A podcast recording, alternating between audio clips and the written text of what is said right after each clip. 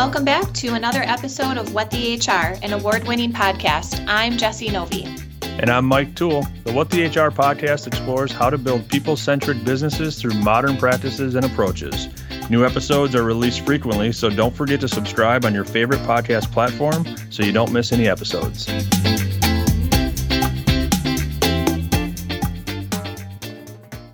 Welcome back to another episode of What the HR. Today, we're joined by Summer Davies, who is an award winning leadership development expert with over 15 years of experience in cultivating thriving work environments where individuals feel equipped, capable, valued, and connected. She specializes in guiding emerging leaders to develop the mindset and tactical skills required to lead with impact, confidence, and empowerment while loving what they do. Throughout uh, her very impressive career, Summer has had the privilege of coaching, teaching, and studying leaders from around the globe. Her unique depth and breadth of experience has fostered an unending passion for helping managers embody the leader they aspire to be while enjoying the process of leading. In today's episode, we talked to Summer specifically about middle managers and the critical role that they play, um, how not uh, investing in your middle managers, what kind of impact that has on them and the organization. Um, it's a conversation we haven't had yet, and a really important one for organizations and folks within these positions. So I think you're really going to love this episode. As always, if you're enjoying our guests and our podcast topics, Please do us a huge favor. Head on over to your favorite podcast platform, leave us a rating and review. Those rating and reviews go a long way in ensuring that our podcast episodes are getting in front of other HR professionals and business leaders. And as always, we uh, appreciate you so much and we really hope you enjoy this episode. All right, Summer, well, welcome to the What the HR podcast. Thanks for joining us today. Thank you so much for having me. I'm so excited for this conversation today. We are as well. I know that we introduced you more formally um, in the intro of the podcast, but I would still love for you to just share a little bit about yourself with our listeners today. And then for our listeners, we're going to be talking about um, middle management today, specifically why so many middle managers struggle in that position and the impacts it has to an organization. So if you could maybe build upon in your intro how you got into this line of work. Yeah, very happy to do that. And it, it really ties a little bit to my bio. So, as you know, I've spent a long time in the HR space, but this was not my planned profession. This was not where I thought I was going to go when I was young. In fact, I grew up as a as a horsewoman and really thought that breeding horses was my jam. So I went to school. I have an undergraduate degree in equine reproduction, uh, and I went out into the world thinking that's what I'm going to do. And as it does for many people, life didn't go that way for me. Um, and I ended up working in a veterinary hospital. And very quickly into that first role, I was promoted and they asked me to lead the operations for this veterinary hospital. I was 24 years old. I had absolutely no leadership training. I had legitimately no business leading a large scale operation like that, especially a medical operation. And, you know, really candidly, it was a hot mess. Um, and it was largely a hot mess because I had no skills in what I was trying to do. And that was a really painful experience that led me to go out looking for how do you fix this? How do you make working not so painful, not so brutal? Um, I was pretty sure a lot of the problem was me. I just didn't know what about that was causing the problem. So uh, back at that time, and I'll, I'll share just a minute of this because it dates me, so I won't tell all the details. But I went to a bookstore, like an actual bookstore where they have actual books, and went looking for something that might help. And I picked up an old school um, leadership book and I just started reading it and found the principles to resonate a lot. I started trying it and it worked. And that just kind of lit up this fire for me around this is really cool. And coincidentally, a lot of what I'd learned about interactions with horses growing up were very similar to the types of things that I was experiencing in the workplace. And I found that that was just really consistently true that the way we interact with each other um, is is really true whether it was in a small scale veterinary hospital in Colorado or in large global organizations. There were these really consistent red threads around what does it take to engage a team? What does it take to lead a team and get a group of people around the same purpose and, and be really productive in that way? so that that experience got me into this space of leadership development and i had the privilege of doing it in big organizations little organizations um, and at a global scale for for many many years and so now i'm just really fired up specifically about middle leaders those people like kind of in the middle slice of organizations and emerging leaders because I think that there is such potential for us to do better for those folks and have a tremendous impact on organizations, whether it's small or big organizations. Those folks are really the key to success, and, and I'm really passionate about it. Before Mike asks his question, I just want you to define um, what emerging leader means to you because it might mean something different to those that are listening. Oh, I think that's a great question. So, to me, an emerging leader is somebody who is making the conscious decision that they want to lead people. So, a lot of times that means that they are going from individual contributor to a people leader for the first time, but it might mean that they've led people for a little while and they're now just having this understanding or they're needing to make a career decision to say, yes, I want to continue going down the people leadership path versus, oh, I've tried this and this is not for me. And they're making some choices to go another way. So that can happen at some different places in an organization, but very often it happens kind of in that lower half of the organization as people are having that decision around their career. Mm-hmm. Yeah, good, good clarification. Thanks, Jess. So we're, we're talking about middle management, emerging leaders, how they struggle. I want to get into a lot of different layers around that. Kind of let, let's start high level on generally speaking, some of the reasons why you see them struggling. Um, and then also, as we think about five years ago versus today, like I, am really curious to see how things have changed as well uh, in this field since you got into it. Both really good questions. So let's start thinking about why do these folks struggle? And my observation is a couple of things. The first is often they don't have enough clarity around the transition that they're making, specifically around how they add value changes when they firmly move, move into people leadership, when that becomes the day job for them. And many have other, you know, other responsibilities, but the day job is leading people, right? making that mental transition around how is it that I add value? I am no longer the superstar, right? Making all of the plays, doing all that. My job is to grow a team of superstars who can work together to add up to more than the sum of their parts. Mm-hmm. And that job is really different than being a tremendous individual contributor. And truthfully, most people end up in that seat because they were a tremendous individual contributor. And so helping them make that mental shift takes some time and takes some intentionality. And a lot of times I think that that gets missed in the pace of organizations because we have a lot going on, we're busy, and we unfortunately, especially um, in fast paced organizations, we make the misassumption that because somebody is a really superstar individual contributor, that will somehow magically translate into superstar leadership skills. And it can, but it needs some support and some intention. And what happens is over time, when that misstep of intentionality doesn't get addressed, it just continues to grow the, the crevasse. And the longer it goes, the harder it is for that person to put their hand up and say, I'm not really sure how I add value here. If you've been in that seat for two years and you raise your hand, you might think, oh my gosh, what are people going to think I've been doing for the last two years? And so it becomes a little bit of an unsafe space for them. So I think intentionality around the transition is one of the reasons that they struggle. Um, and then I think the other big reason is they get a little lost in organizations. We get really excited when somebody's moving into first time leadership. A lot of organizations have beautiful programs that they've crafted to help support that initial transition. And many organizations have or utilize beautiful programs for C suite leaders or people who are moving into the C suite. So we see so much value there. And then you've got this big, meaty chunk in the middle. And they have all sorts of different needs, they have all sorts of different experiences, and it can be a little bit hard to service their development. And so they get a little lost in the wash because there's some shiny things around them. So, um, I, I think that that's my two big concerns for that group.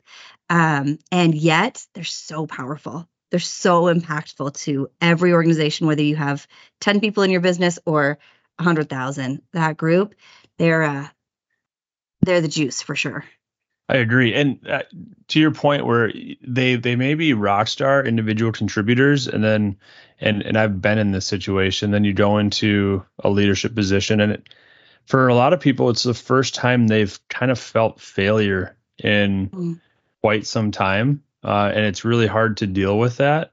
And I'm I'm wondering how we measure those kind of first time or frontline leaders to make sure that they they don't feel that way because it is it's I mean good or bad sometimes you acquire a team that's new or struggling whatever it may be right it, it's it's not because of you're a new manager and you're not doing the right things and I'm wondering if one are we measuring the wrong things with these new leaders and if so what should you be measuring versus strictly performance let's say mm-hmm. uh, understanding that hey, this maybe takes time for these leaders to get their feet under them. I think that that's really important. I think finding the place where you can balance elegantly measurement and speed, um, mm-hmm. because we often want to say, okay, can they show can they show traction in the first three months, six months, nine months, whatever that might be? And as you said, teams come in all forms and fashions. So you may end up with a team that is brand new, a team that came out of a really difficult situation, team that's working on something really hard. So your your performance metrics may require quite a bit of flexibility, but I think irrespective of what the conditions of the team are, you can look at a few things. Um, firstly, looking at does the team have a clear understanding of what success looks like for the collective? So are you able to come in as a leader and help them understand why why do we work together? Are we a group of people who just work on individual projects and sometimes meet up in a conference room or are we actually a team? Are we actually working on something together and helping to define which of it is it and what is that something?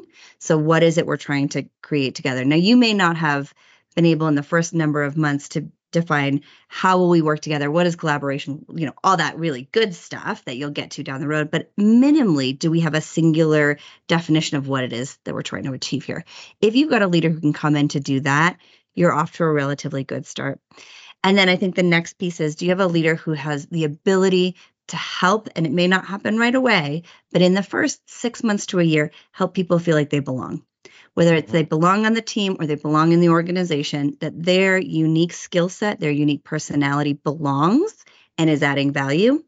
Um, and belonging is different than fits in, right? That they truly belong and that they're seen.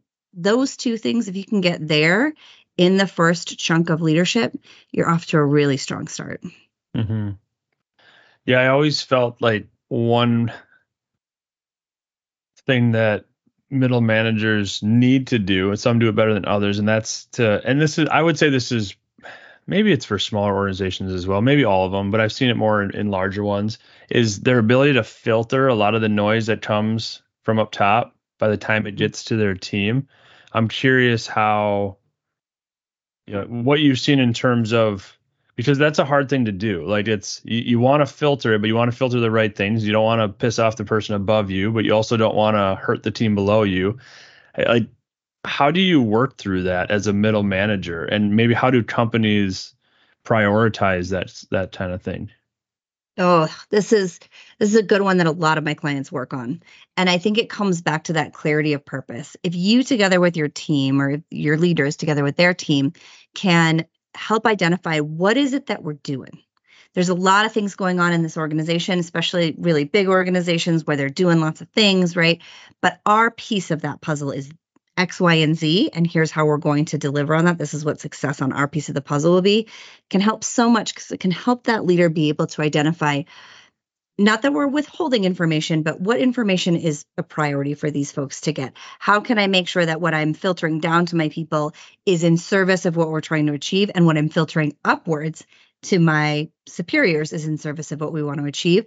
And that doesn't necessarily mean being untruthful or withholding things, but it does mean at some point you have to prioritize how you filter down to your folks and that lens can help leaders identify what do they want to prioritize and then what fights do they want to fight. As a leader sometimes you're going to have to go and say hey i need to fight for resources or i need to fight for you know airtime whatever the case might be. But again if i'm super clear and my team is aligned with me about what it is we're trying to do, what's our piece in this puzzle, that helps you make those types of decisions. And that can help the leader create that buffer so that your folks can focus on what they need to focus on and, and do a good job without the noisy distraction, which I think happens more in big organizations, but I think also happens sometimes in small organizations. You know, as a as a part of that response, another thing that I'm thinking about is the importance of communication for those middle management down to the terminology I'm typically privy to is like desk level, like mm-hmm. individual mm-hmm. contributor level roles. Um, because I think it's easy, especially for those middle managers that were not so long ago in that individual contributor or desk level role, you kind of forget that as you get closer to the more critical information that your people at the desk level are very removed from it Mm-hmm. And so making sure that you're packaging it in a way, especially if you've been brought along for a while, you know, if there's a, a big project that they that for confidentiality reasons couldn't be shared down to the desk level, these middle managers have maybe been on this journey for weeks or maybe months and their individual contributors are now being brought in for the first time. So it's really critical that they package that in a way that helps those desk level employees understand the why and the how and how it impacts them and how they're going to get how they might have to do their job differently et cetera et cetera. So i think that is an interesting like it, it's an actual skill that i think a lot of managers don't have and that either internal communication teams or their leaders or HR, other resources in the organization could do a better job of helping that leader distill that information in the right mm-hmm. way down to the desk level. So I don't know if there's a question there or not, Summer, but it was just an observation that I had as you were talking about the criticality of that role and then the dissemination of that information. Oh man, I think that's so right. And if we think back to that conversation around helping these individuals understand how they add value, this is one of the places where they can add amazing organizational value, right? Their job, if we're thinking about communicating bits of information, organizational change, reorgs, whatever is going on, their job isn't just to play operator and take a piece of information from the top and just move it directly down to the bottom but rather to think about I add value by making sure that this information is digestible and understandable for my people. So maybe that means I need to contextualize it in the space of the work that they do or the project that they're doing and how this change, for example, is going to make their life easier or faster, whatever the case might be. And that's really where a middle manager can add value. But if they don't have clarity around that, that's some of the value that they're adding, they may think, okay, my job is either just to protect my people always, which can create some unfortunate consequences, or I just hand the information over and they'll figure it out. Mm-hmm. Um, and so when we help managers understand this is the job, is helping be that conduit between what's happening at the tops of organizations and your team, then they can start to understand okay, investing time in thinking through that, preparing for those conversations, tailoring my messages where appropriate. That's the work. And that's where I add value can help them understand what they can do with that type of information and with those types of tasks. Yeah. And then I think the other tricky part to that is too is these middle managers can sometimes be put in this weird position where they're asked to execute on something that maybe they aren't even bought into themselves, but they know that as a leader of the organization, I, ha- I have I have to be flexible and agile. And even though I've maybe voiced that I'm not in agreement with this, the organization has made the decision to do this. So now I have to go relay something that I'm not entirely on board with and get my team rallied around it in a mm-hmm. positive mm-hmm. way. So I think that can be tricky and could use support and finesse as well for for middle managers. Oh, and that's such a skill to be able to understand okay, I can voice my opinions upwards in a professional way. And here's how I do that if I'm not ag- in agreement. And at the same time, how do I bring my people along in a way that feels authentic? Um, you know, I'm not just giving them a line I don't believe in, but I, it's still my job to bring them along. So, how do I do that authentically and stay true to myself in a moment where maybe I'm not totally comfortable with what's going on? And that will eventually happen at some point in everyone's professional career, probably. So we've all heard people leave managers, not companies. Do you agree with that statement? A hundred thousand percent. Yeah. Yeah. Um, not only do I agree, but there is a there's an ocean of data and evidence that confirms that that is true. Mm-hmm. Um, that just as we were talking about, the manager has a enormous influence on how you experience your organization. There's some research that says it can be up to 79% of how you experience your organization is directly influenced by your manager. Um, and I actually just read another really interesting study I can I can share in the comments if people want it, but that says that managers have a greater impact on your mental well-being than your spouse does. Um, and so when we think that. about that, this is absolutely true, right? Your manager's a big deal. So I I agree 100% what I don't like about the statement is that it lets companies off the hook a little bit. So the way that I always think of it is people leave companies that don't invest in their managers. That's that's how I look at it because there is right. We're talking about it right now. I, I don't like all that onus put on the managers because the the company and there are some bad managers, right? There's a lot of it. Just it happens, but mm-hmm. I also think that there are a lot of changes within organizations where senior leaders maybe do get a little bit disconnected from that front line. So I'm curious when you're working with clients and you're maybe helping these middle managers or entry level managers, is are there some changes that have to happen above them as well in order for kind of the culture to thrive? Because I mean, I, I've seen it so many times where it two, three layers above that middle manager, they they truly are fairly disconnected from the rest of the organization. It's absolutely true. And what needs to happen is just that buy-in and belief at the most senior levels levels of organizations when they believe that middle managers and frontline managers are the key to success when they recognize that gosh we are four or five levels away from the people who actually build our product, sell our product, talk to our customers, whatever the case might be for your organization. When you've got senior leaders who are cognizant of that and recognize the importance of that middle slice of the organization as really the lifeblood for your future, then you get organizations that are really concerned about investing and mm-hmm. become the types of value driven organizations that folks want to work for and then yeah. then create um, these types of strong leaders. So it becomes a bit of an infinite circle right? One feeds after the other. Um, can great leaders survive in bad organizations? Sure. Or unvalued organizations? They're there absolutely for all sorts of reasons. And the opposite is true. Um, but i think that that type of realization and there's all sorts of stories throughout history about organizations that have learned that lesson the really hard way and have had to make massive changes. So, one of the stories I tell so often when I'm working with uh, organizations who are thinking about building a strategy to help these people and, and need some buy-in around why does it matter to have middle and frontline managers who are skilled. I tell um, a NASA story. I don't know if uh, I don't know if you guys are old enough to remember the Challenger disaster. Mm-hmm. Um, I was a little kid when that happened, but one of the really tragic things about the Challenger uh, experience, and for those who don't know, Challenger was a space shuttle that NASA built in the mid 80s. It went up seconds after it went up, it exploded, and all seven people on board were killed, and it was on live TV. It was really, really tragic. But the the bigger tragedy behind that was people knew years before that the space shuttle was going to explode.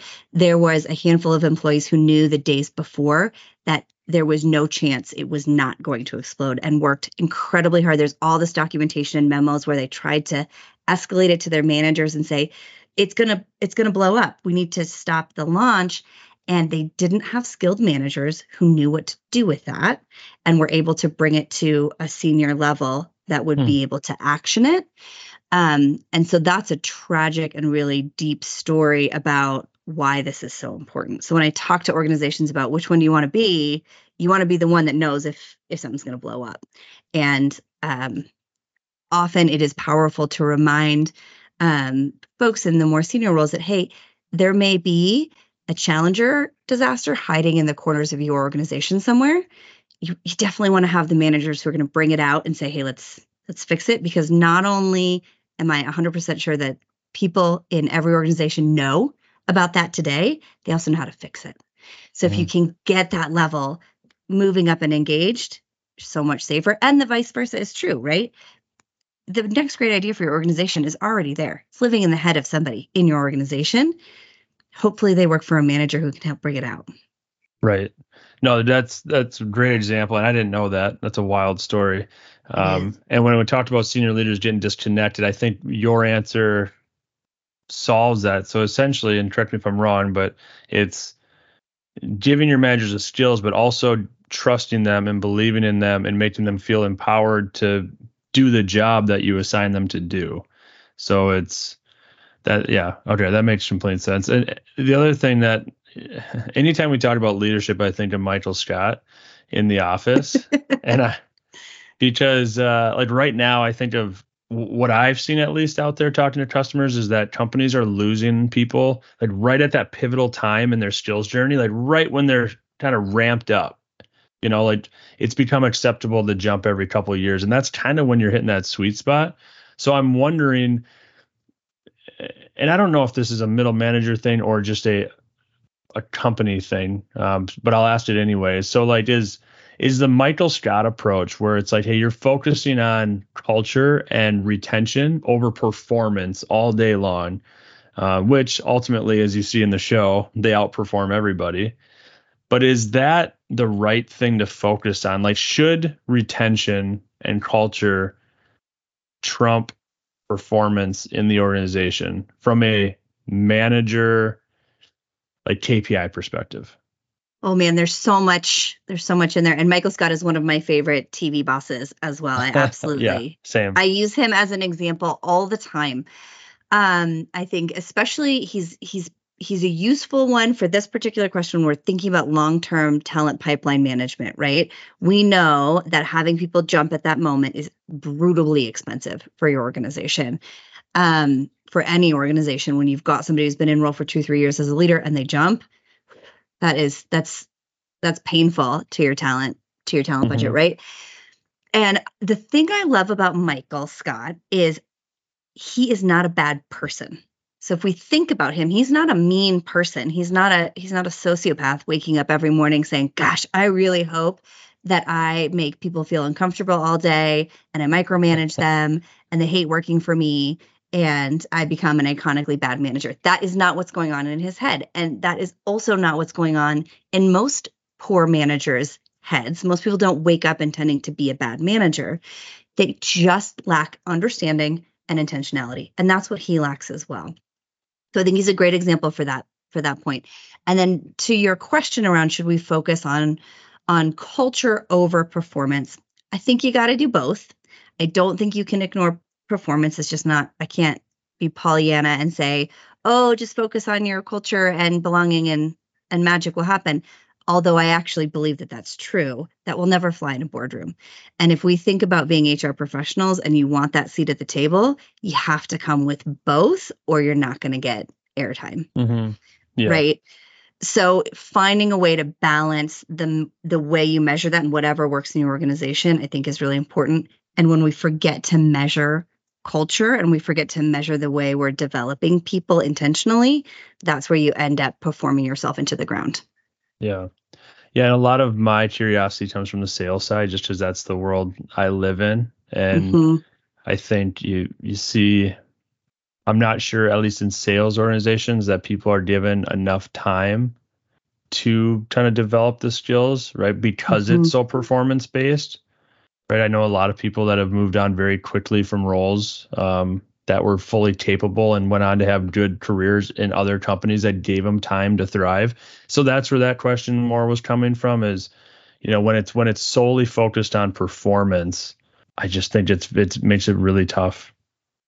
Yeah, what I would say to to folks who are in the HR space is if you're gonna fight a fight, fight this fight. Make sure that the metrics you're considering are both and that you're looking at both because if we just look at performance, it's such a short-term strategy and where you want to get really concerned is this next generation coming into the workforce is not going to let that fly generations before us have been okay with that, come to expect it, been kind of less okay with it, and now we're with an with a generation that's not going to buy it. Um, and so, if we can't get ahead of that, that's where the talent the talent wars are really going to start. Is which organizations can meet that need and mm-hmm. balance it in the right way. Yeah, and I would hope that an org, a sales organization, to to Mike's example, would be thoughtful about okay, this person was a high performing individual contributor. They've never managed people before. There's a transitional period, such as like when mm-hmm. somebody comes into an organization for the first time. You know, we I've always said in HR like don't expect to get value out of that employee for like six to twelve months.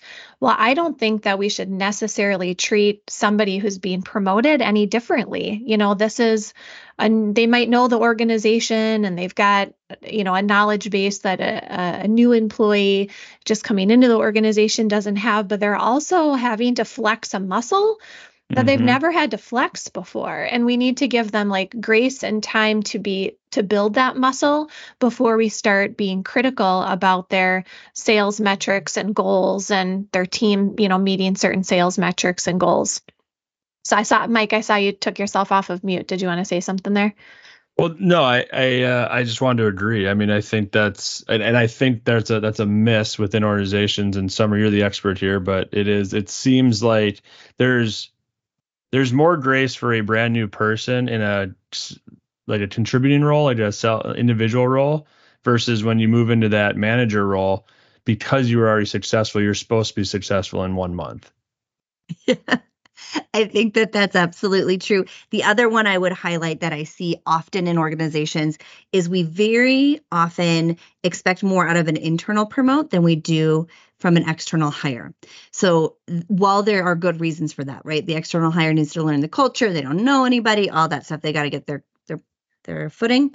Um, sometimes the gap in what we expect is is totally unfair to those internal promotes because we're asking them to do something totally new very often, we're asking them to lead a team that is filled with people who didn't get the role. Maybe they went for it and they didn't get it, or used to be their peers. So now you're leading your peers and you've got to change the relationship, which is hard. Um, and we expect those people to be able just to hit the ground running, even though they have their own change curve that they're going through. And the the catching up that they have to do in changing those relationships, getting their footing, understand how to add value, reestablishing themselves in the organization as a leader or a senior leader, whatever, whatever the case is, that's really hard. And sometimes we put unfair expectations on those internal promotes and make it such that it's not safe for them to be able to say, Hey, I don't know how to do this because I don't want all these people who already know me to think I don't know what I'm doing.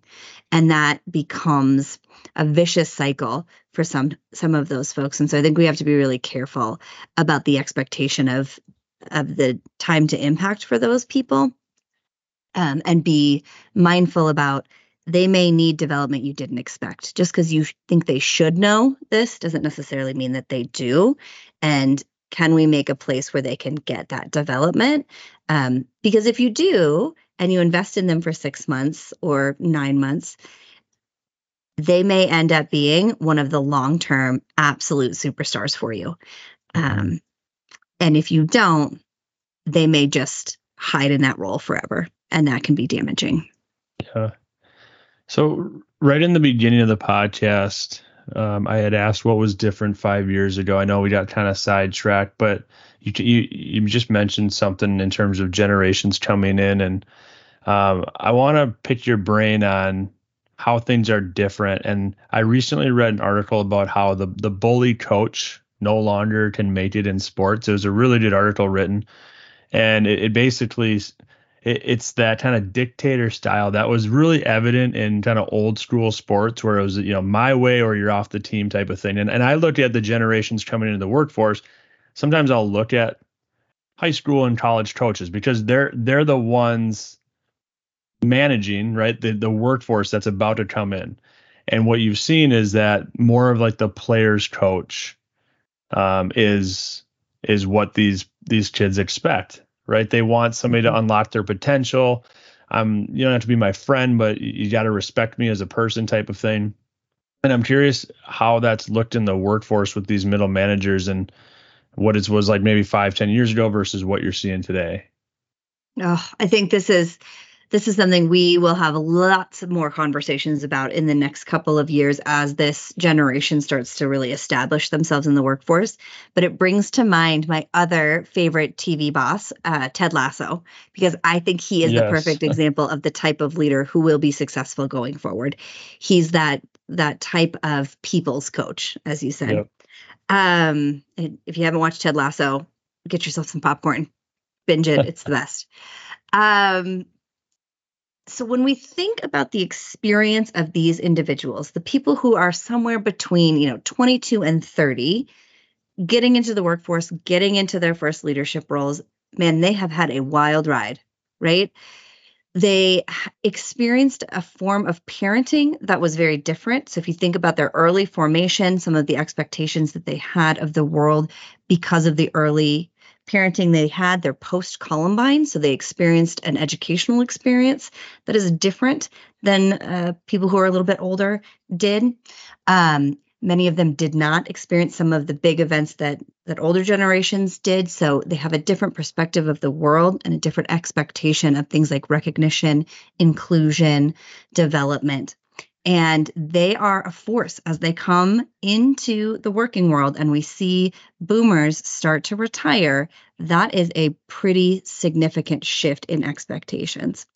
Additionally, many of them started working during COVID years. So their expectation around flexibility, work environment, it's just going to be different because that's what they did.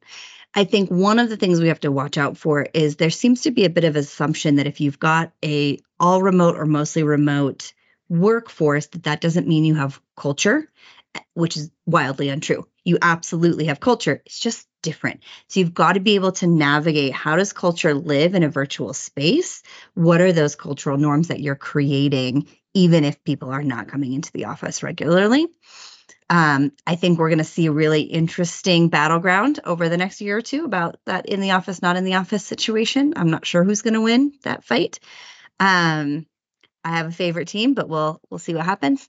Um, so I think when we think about those folks, they have an expectation of a high level of development. They've had a lot of growth and learning. They've always had access to information because they've always had the internet. Um, and they have a high level of expectation around customization and personalization. They want an experience that's personalized to them. Netflix is their only understanding of television. I have really young kids who are younger than this generation. Um, they don't, my children don't know what commercials are because they grew up on Netflix. So when we think about that shift, this middle generation has a little bit of understanding of that, but they're going to be kind of in that space where they expect things to cater we think you like this, here's more of this. We think you learned this, you like that, you want more of this. Um, so we've got to be ready with whether it's HR tech that's delivering those solutions, whether it's organizational systems that we're putting into place to be able to customize and and meet that need for these folks. And we can do it. It's the technology is absolutely there. We just have to be open to bringing it into these types of spaces. I don't know if that answered your question all the way, but that's kind of my thinking. Yeah, here. you know, it it absolutely did my kids don't know what commercials are either. So I, I make them watch Hulu every once in a while just so there's a commercial. It's good for them. yeah, it's good for them. They don't understand like you pausing is not always a thing. That's just, you know, this is not a concept that they have. That's right. Yep. I I wanted to build upon that and I think that that was great summer is let I think we've we've touched on it a little bit with some of the answers that you've provided but I think we should dive in deeper to just the greater impacts of an organization that doesn't prioritize their middle managers or forgets about their middle managers. Mm-hmm. Um, we've talked about retention and turnover and losing those employees right at sort of the prime time of, of leadership and the impact that they're making to the organization. But are there other things that you feel like we've missed, or um, maybe we should peel apart some additional layers of the onion regarding any of the items that we've already talked about in terms of risk? Yeah, I want to look at it actually from it is a risk it, it is a risk angle, but if we turn the prism just a little bit uh, and we think about innovation. So, if you think about it as loss of innovation or opening up the possibility of innovation, the pace of innovation that we are experiencing today is unlike anything we've ever experienced in the history of humanity.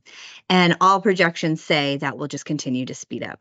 So the rate at which we want new ideas, bigger ideas, better ideas is just getting faster and faster, which means you've got to get better, no matter the size of your organization or what it is you do, at enabling innovation to come out. And while great ideas sometimes happen at the C suite, the reality is your frontline employees and your middle employees know what you do best. They know your customer best. So that's probably where those great ideas live. So when we think about enabling that, being able to unlock that potential at a faster pace and in a more sustainable way becomes a critical priority. And that's what this middle manager population, that's where this lives. One of my favorite stories is about the Happy Meal. Um, Happy Meal wasn't a thing until like, I think the late 70s, early 80s. And there was a regional manager at McDonald's who just said, you know, we've got this kids' meal. It's not that popular. I think we should call it a Happy Meal. And they said, cool, let's do it. And now Happy Meal's a thing, right? But he only identified that because he happened to be really close to the customer. Um, and organizations who aren't enabling that level to be innovative, to be creative, and then to be able to filter those ideas upward are going to miss out on those great ideas and they'll end up becoming blockbuster. And so when we think about the risk, it's don't lose those brilliant. You have brilliant people on your teams who have phenomenal ideas. They might have some wonky ideas that won't work, but they may also have the idea that takes your organization from where you are now to where you want to be or the idea you didn't even know you needed and now it's going to become an iconic part of your culture. So I think when we think about risk, yes, you have a risk in your talent pipeline in turnover and retention and that sort of thing. You also have a risk to your product, to your brand or your business in a loss of innovation that that you may not unlock because it really lives in the heads of those people who do the do every day. Yeah. So I know we're getting uh, close to needing to wrap up here, but I think that there's one question that we haven't addressed that to me is a little bit like the elephant in the room. So I, I wanted to bring this up before we wrap things up today. But we've we've talked about how often these middle managers get into this role because they were really strong individual contributors.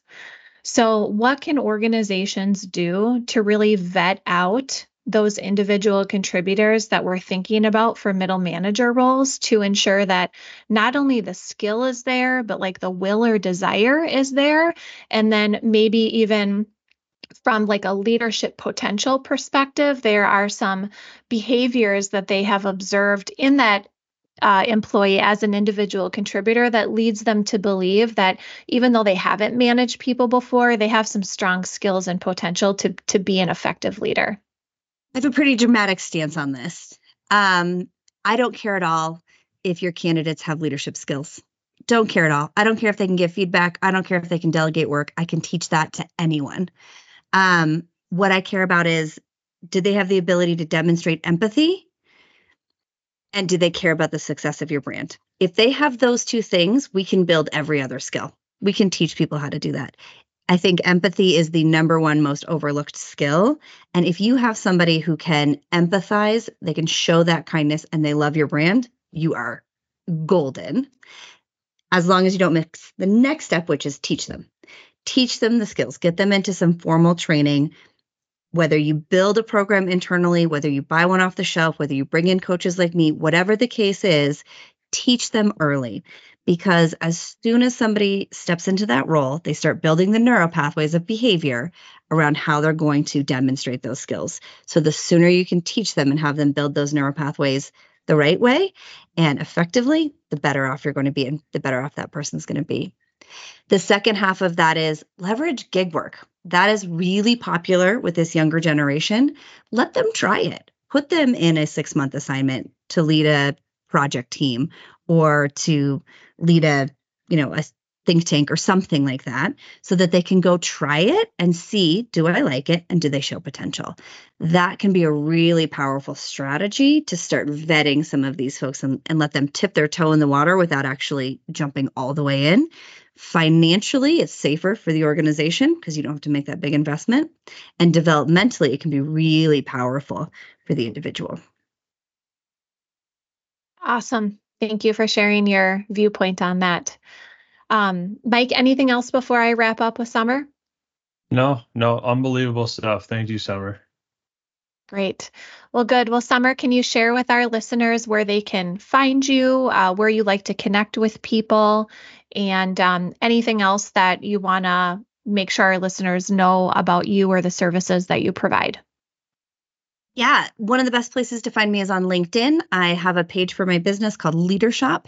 Um, you can either find me Summer Davies or you can look up Leadershop. Um, Leadershop is really for people who want to engage in a conversation, be a part of a community talking about these things on LinkedIn. So you can join there if that's for you. Otherwise, just follow me on LinkedIn.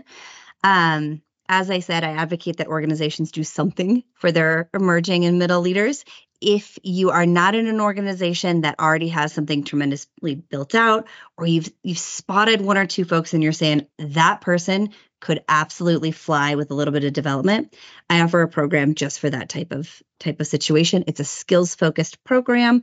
Uh, it's 90 days and it's really geared at that customized skill building type of uh, need for emerging leaders. So you can check that out. You can find me on linkedin. You can also find my website which is leader shop.com. I can give you all the information for there. And if you head over there, right now I have an assessment up there. I, I hear a lot of people worried that they might be a micromanager or a Michael Scott manager. I have an assessment up there that you can take to see if that is, if that's the case for you. It will only be up for probably another 30 days and then I'll change it out with a different assessment. So pop over there. I've always got new stuff and tools on my website. Wonderful. Well, thanks, Summer. It was an absolute pleasure having you on the podcast. Uh, maybe we can have you back again in the future because there's always so much to talk about when it comes to leadership. There is. I would love that. Thank you for listening to this episode of What the HR. If you want to hear more episodes like this, be sure to subscribe on iTunes, Spotify, Stitcher, or whatever platform you're listening through now. If you enjoyed the podcast, do us a favor and share with your network, your boss, or your CEO Help us get this podcast in front of anyone who wants to know what HR looks like when done well. Also, if you have any questions for show topics or people you'd like us to interview, please email Mike and I at podcast at tcshrm.org. That's podcast at tcshrm.org. If you want to find out more about Twin City SHRM or our upcoming events, please visit our website at tcshrm.org. You can also follow us on LinkedIn, Instagram, Facebook, and Twitter. And finally, if you're not already a member of Twin City SHRM, please use code WhatTheHR at checkout to receive $20 off your membership. Thanks for listening, and we'll see you next episode.